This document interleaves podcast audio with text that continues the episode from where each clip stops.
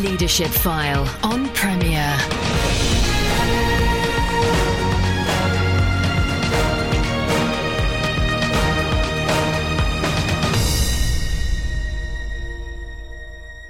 Welcome to the Leadership File. I'm Andy Peck, host of the program that aims to change the way you lead. I'm joined this week by Chris Stoddard, the founder of Lead Academy, which helps church leaders to work on their leadership with a unique approach.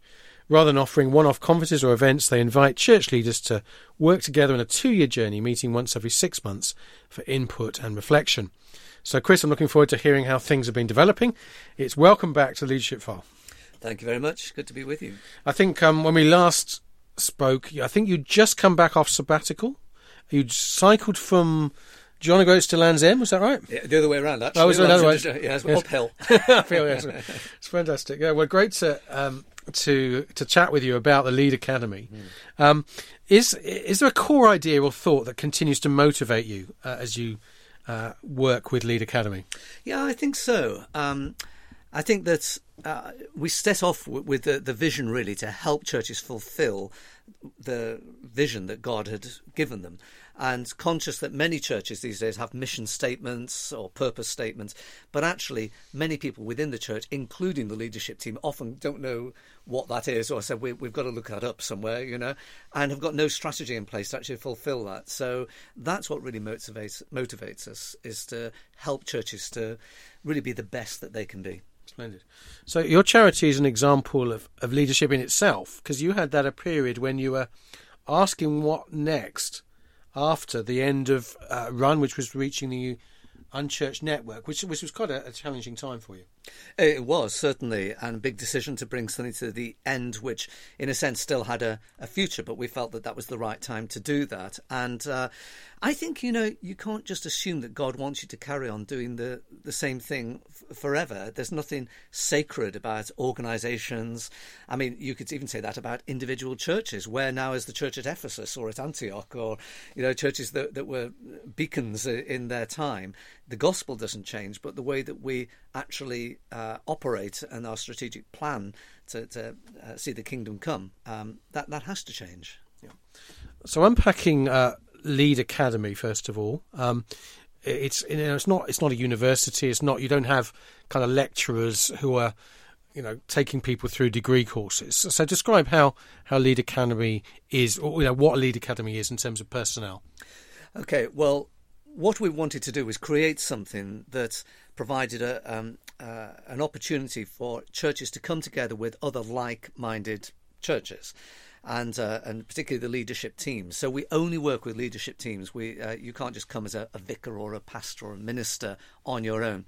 Um, so we bring a team together from maybe uh, seven, eight, uh, sometimes ten different churches. So there perhaps be fifty or so of us in a uh, together at any one time. We work for a couple of years at least with each church uh, or with each group of churches, meeting for two days, roughly every six months, and uh, working through some key issues. Uh, helping churches to think through what God has called them to do, and it's a challenging um, uh, time for many of them. It's it's great fun as well, but it, it's actually getting to the real core of what we're about, why we exist, and, and what God's called us to do. So we have input, certainly, uh, but it's not like a traditional conference where all the wisdom is up the front and whoever's speaking, it's it's uh, shared learning, really. Sure. So you have a few kind of wise and learned folk who come in to give occasional lectures to that to that gathered group, but most of it is discussion. Yeah, it, it's. Uh, I'm not sure. Uh, each one cha- uh, varies in terms of the actual percentage of what we do, but we would have input, maybe 30 minutes maximum at a time, from a faculty from all over the world. Actually, we Skype people in by live Skype, or we use videos, or we have guest speakers, or we do some stuff ourselves, and then we process it in teams and uh, work through different creative uh, exercises where folk can say, "What does this mean for us?" Well, let's um, um we're going to kind of unpack a little bit about the, the nuances of that as we- as we go through the uh, the interview.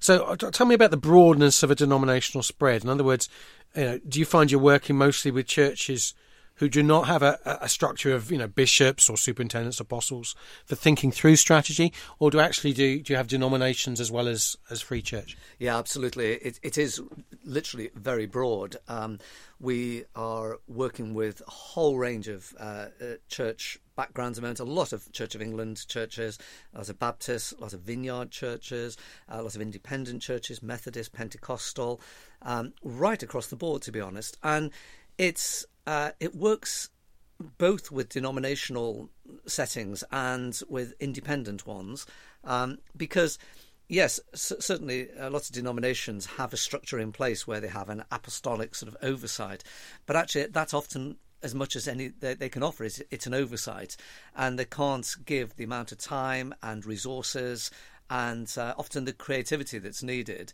uh, to work with a large group of churches over a, a, long period of time. So it is very broad. We work at the moment currently with about um, 170 churches, I believe. Uh, about that represents about 500 uh, leaders that we've actually been working with over the last four years. Wow. Um, and, and, to what extent do you have a kind of a, a, a kind of a an approach that you want to um, encourage, and to what extent do people bring their agenda to you, and then you you play with it? I mean, presumably there, there, might be occasions where someone someone has an approach and you have to say that's crazy or that that's not going to work or whatever. So, uh, g- give me an, an, insight into your kind of heart as a as a movement and and what people bring to it. Yeah, there are certainly times when people come with some crazy ideas, and you have to try and be gracious. Um, but that's part of the part of what we do. We try to be robust with people and we're honest and open and and it's not just us as leaders actually doing that. The whole group is robust with one another. And uh, so there is an accountability and we get people to feedback and they share their ideas and their hopes and dreams. And we say to, to the rest of the group hey what do you think about this? And some people say well that'll never work. Or that's a great idea. We can do that and so forth. We're very hot on not promoting a single model saying do this and you're your church will grow. I, you know, from my own experience, I, I was a, a, pastor of a church all the way through the sort of uh, uh, 90s and into the 2000s, and pretty much every year there was a guaranteed program came up that you do this and your church will grow. And some of them were great things, but you know, none of them were the panacea that, that sort of made everything okay. So we want to expose people to the best practice, to great stories, uh, to great ideas. Um, but in the end, what we're trying to do is find churches that have got a heart for God and saying, how can we help you to fulfill what God has called you specifically to do? Uh, so we aim for churches that are uh, intentional about mission. That, that that's the bottom line, really. And if a church isn't intentional about mission and about growing, and uh, growth means many different things, I, I appreciate um, then this isn't for them really. Um, and I'm interested in whether you know, church leaders might come with ideas and questions and thoughts that you've you've not thought of, and nobody else seems to be thinking of, and then some of those might be incorporated into your thinking so that when people have ideas you're able to say well have you tried this? Is that has that happened to some degree? Oh it happens to a great extent actually yes. And of course the more more churches you work with the more creative and innovative ideas uh, that you get with that. And what's happening now actually is a lot of uh, the leaders that have been through and finish their uh, time with us with Lead Academy, we're now using them as guest speakers, or we're, we're finding some great stories, and we, we use them to speak to other groups, and that, that's happening um, a lot at the moment. So there's some great stories out there, great um, insight, and we're trying to pick the best of those. And so we constantly refine. We had this great idea that once we'd done a few of these, it'd be very easy. We just pull, pull off the programs off the computer, and it, you know we'd be able to sit back and just do it. That absolutely doesn't happen. You know, every single group is uh, is different and their needs are different. Now, here's a question you may may or may not be able to answer. Therefore, because uh, are you able to be specific about those? Do any come to mind? I appreciate it's a bit, maybe a bit like saying, you know, which is your favourite child, but because uh, you've got because all the churches are valuable and they're all at different stages. But are there any particular ones you think, yeah, that was that was special? I remember that moment when they shared what they do. Um, uh, yeah, um, uh, I mean, there's a lot really in in one sense, and uh, uh, I just love one. We, we, we're working with a great church called the Forge out in um, uh, near Stowmarket, and uh, they've actually finished their, their time with us. But we often use their stories because they've just grown from uh, just a, a, little family, um, just out in the sticks, really, uh, in the countryside, and uh, just just grown to a church that's I think around 500 now, and nearly Wow. all with new uh, new converts. But I just just loved it. I went to visit them a little while back and noticed they'd got a, a poster on the the wall of their office, and um, it was advertising a new ladies group that was going to start. But it was nothing like any ladies group I'd ever seen because it, it got this pictures of like um, from Top Gear, a Stig type person, and it says some say ladies can't drive. So come and prove them wrong. And so they uh, they they've got a day of combine harvester racing No. on a farm nearby, and uh, uh, and driving pickup trucks with, with, with filled with water. Uh, uh, this was just for women only, you know. come and apparently this was absolute. Uh, just a brilliant experience to bring people in, you know, and then they had a coffee and cake to finish. and I just thought, what a great uh, picture, you know, to, Wow, to, to do that. Oh, fantastic. You, that, that's something that could be certainly franchised across the across the country. Um, it, would, it might help our. if you've got a combine Well, indeed, it might it might might help the ailing agricultural industries to some extent. Yeah, yeah. Um, okay, so I'm going to ask you a little bit, maybe unpack a little bit some of the the kind of problems and issues that local churches are facing and looking to tackle. This this may be um, something that we could have predicted, perhaps, but maybe maybe actually you've discovered actually uh, at the heart you know, some of these are, are issues that you wouldn't have expected. Yeah, when we started off with uh, uh, Lead Academy, we, we did quite a bit of research. In fact, we spent nearly a year actually. We had some funding to, to do some research, and because we wanted to make sure that we were going to create something that was actually going to make a difference and not just something we could do, to be honest, you know. Um, and there were four or five things that key issues that really came out, uh, and they have been the basis actually um, uh, of uh, all the input that, that we have. And those were um, issues such as uh, culture change. How do you identify and how do you change the culture of the church? Because actually, if you don't change the culture of the church, uh, then you can have the best program in the world, but nothing will really happen long term. So we do stuff on culture, um, the whole thing on purpose and uh, purpose uh, uh, setting. How do you set the purpose of the church? How do you discover why we God has called us to be here at this time? Not just our history, but what is the purpose for being here right now? And uh, that's a huge issue because if we're not sure on that, then we just go with the latest program that com- comes along. We do things on leadership and how do you develop leaders um, that are uh, going to see the church through into this next phase and the next season. What if you've got the wrong leaders in place? How do you identify leaders? Uh, we look at mission, of course. I mean, the whole thing is missional, but we specifically look at mission, and this is contextual mission. So, what does mission look like where God has placed our church at this time? Uh, and then discipleship, and what does that mean in a you know a world where maybe on average people only come every three weeks to a, a church service? We're listening to Leadership File with me, Andy Peck. I'm joined this week by Chris Stoddard, the founder of Lead Academy, and we'll be back just after this.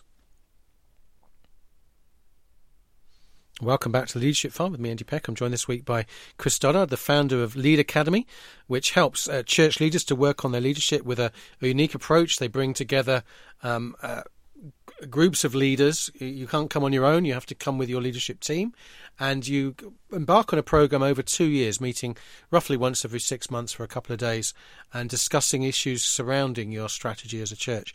And we're just before the break. Uh, Chris was sharing the, some of the issues that have. Uh, uh, come up time and time again for the leaders that of culture change, purpose setting, how to develop new leaders, changing old leaders, uh, and the whole context of mission uh, in a in a community where, where which is based.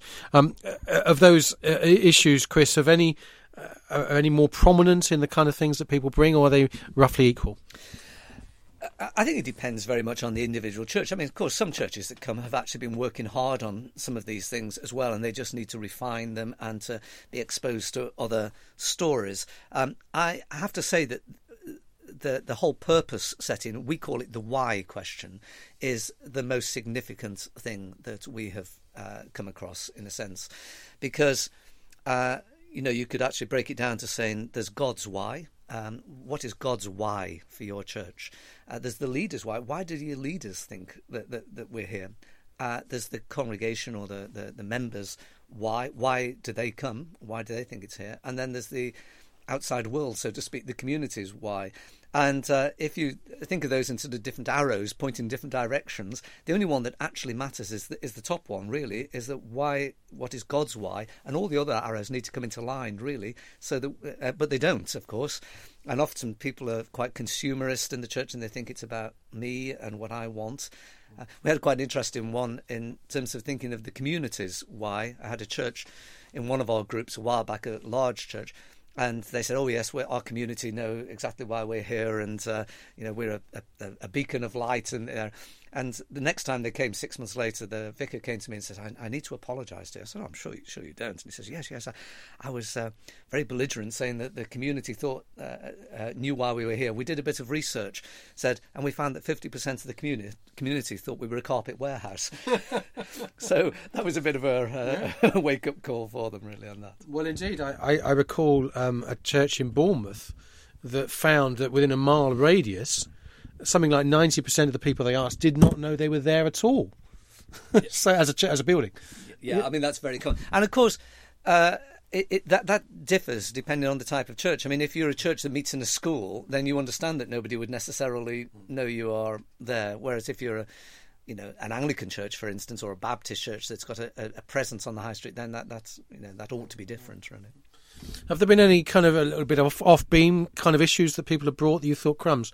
That's I wouldn't I've never expected that.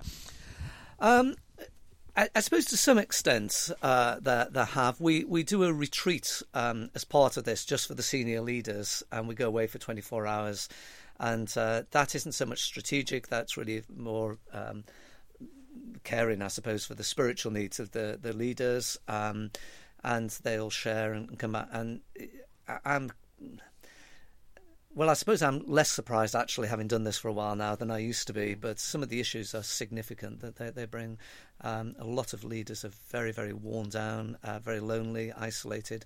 Some uh, just uh, wish they could get out and don't know how to do so. Um, but often it's just because they've just become isolated. And one of the things we try to do is to uh, uh, strengthen the whole idea of team and accountability, and that's why we work over a two-year period with people because it makes them accountable, saying this is what you said you'd do, yeah. how are you getting on with it, you know, and uh, that seems to help uh, folk in those areas.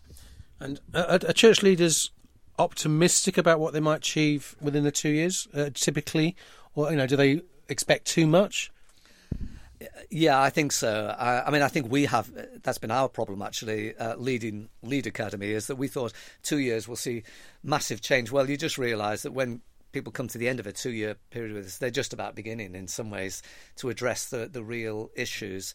Um, so culture change, for instance, takes a long time. It, it's uh, you know the, we so easily default back uh, to what we've always done, the way we've done it round here you know, and you can get a strong leader that stands up front and shares the vision and saying, "Guys, we're going this way. You know, come with me." And and everyone says, "Yeah, that's where we need to go. We'll go that way." As soon as you take the foot off the accelerator, or the leader leaves or goes on sabbatical, or so, then the danger is if the culture hasn't changed, everything will revert back to the way it was. So that takes a long time. And that goes back to the whole why question. If people understand why we are doing what we're doing, they may not like it from a personal point of view, but they say, now I understand what we're trying to do.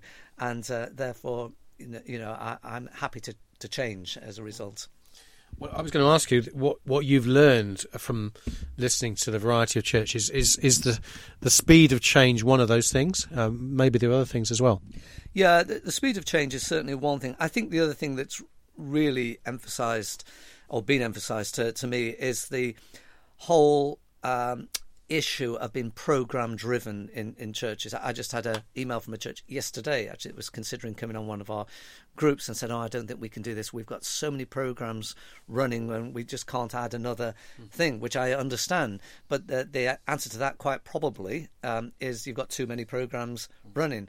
And uh, especially as churches get larger, um, then it, it's easy to keep on adding programs. It's very difficult to stop a program. Um, but again, if you if you're clear of this is why we do what we do, it's like a plumb line, you know. And so the plumb line uh, goes right the way down and say, does everything we do fit into this?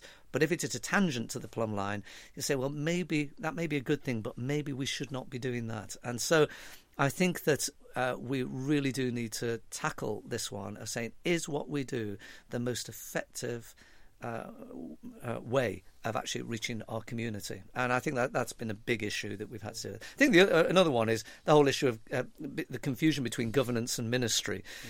You know, so that um, so much of time in leaders' groups is taken up with what we would call governance issues, like know, the fabric of the building, or dealing with, you know, if you've got a number of staff, HR matters, or whatever it may be. And uh, therefore, there's no energy or time left to be creative, to listen to God, to share vision, to implement. And so that needs often to be separated out to different different groups of leaders uh, to be effective. I've I've heard people talk about this kind of approach to leadership, and uh, they've said things like, "Well, this is all a bit too driven for me." Um, you know, you you believe in a kind of a intentional leadership, you know, and, and actually that the Holy Spirit's at work amongst us, and we want to sit back and see what He's doing, and not be quite as um, as, as frantic as as you seem to be. Uh, you may have heard that kind of comment yourself. Uh, what what would you say to those kind of folk? Yeah, I, I mean, I understand that, that there are those that say that, saying, you know, we want to be led by the Holy Spirit, and we would absolutely 100% agree we want to be led by the Holy Spirit. But it's but leadership is a very biblical concept, and uh, and leadership that is plural. What is quite hard to justify is leadership that is singular um, from Scripture. Um, you know, Jesus sent people out uh, in twos and in groups, and um, in 70, and he, he worked with with groups. And our heart is to work with teams that can then uh, release the ministry in the life of the church. It is to equip the saints for the work of ministry, not to just do the work of ministry. So uh, I think leadership is a very biblical and um, healthy way to, to grow a church, but it should not be as a hierarchy in any sense. It needs to be bottom up, really, and releasing people to do the work of ministry and to really move away from the whole one man, one woman uh, ministry, which is still prevalent in so many churches and uh, can be uh, extremely unhealthy, actually. I think it was Bill Hybels who said that it's the job of the leader to define reality. And uh, certainly, a recent survey by the Evangelical Alliance suggested that two fifths of the population believe that Jesus is a myth he's not a real historical figure. I'm running. Does that surprise you? And and that you know gives a reality to the kind of work that you're doing in terms of helping our churches to be missional to reach those kind of folk for whom the conversation we've had would be meaningless because they they don't think there's anything real there. That's right. I mean, in in, in some ways, it, in some ways, it does surprise me. Uh, I have no reason to doubt that that figure, but um, you know, when you just from just from a, um, an intellectual viewpoint, um, there is something like ten times more secular evidence that Jesus existed than Julius Caesar existed, for instance, and yet you don't hear anybody um, doubting doubting that. Um, but of course, we we live in a very different society uh, these days. You know, I mean, I grew up at a time when uh, at school we, we, we learned the Ten Commandments at, at, in our in our school, uh, and you know, our religious education was that. We did a little bit on comparative religions. And of course, absolutely, we need to be doing all of that to, today and, and to learning about the society around us. But actually, what it's meaning is that we're becoming devoid of um, uh, an ingrained understanding of uh, the, the Christian ethos that much of this country has been built on. So that makes our job in some ways harder but it does open up new opportunities as well as um, you know we can get a voice in in uh, in different ways. And ultimately people need to see lives that are changed. It's not just um, an intellectual argument that's going to change someone. It is by relationship isn't it? So you know that's the way forward.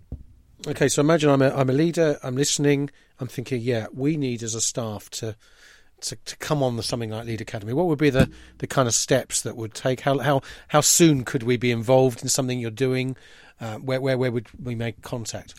Yeah, well, we have a website which is uh, leadacademy.net, and uh, the contact details are all on there. And uh, uh usually, churches just email us to, to, to start with. Um, uh, we run groups all over the country actually these days. Uh, we have a base in Oxford that we run some central ones, but quite often it'll be when we gather a, a, a, potential group together, then we will say, okay, we've got six, eight churches here that we think would really work well together. Let's find a time when we can um, start something with this group.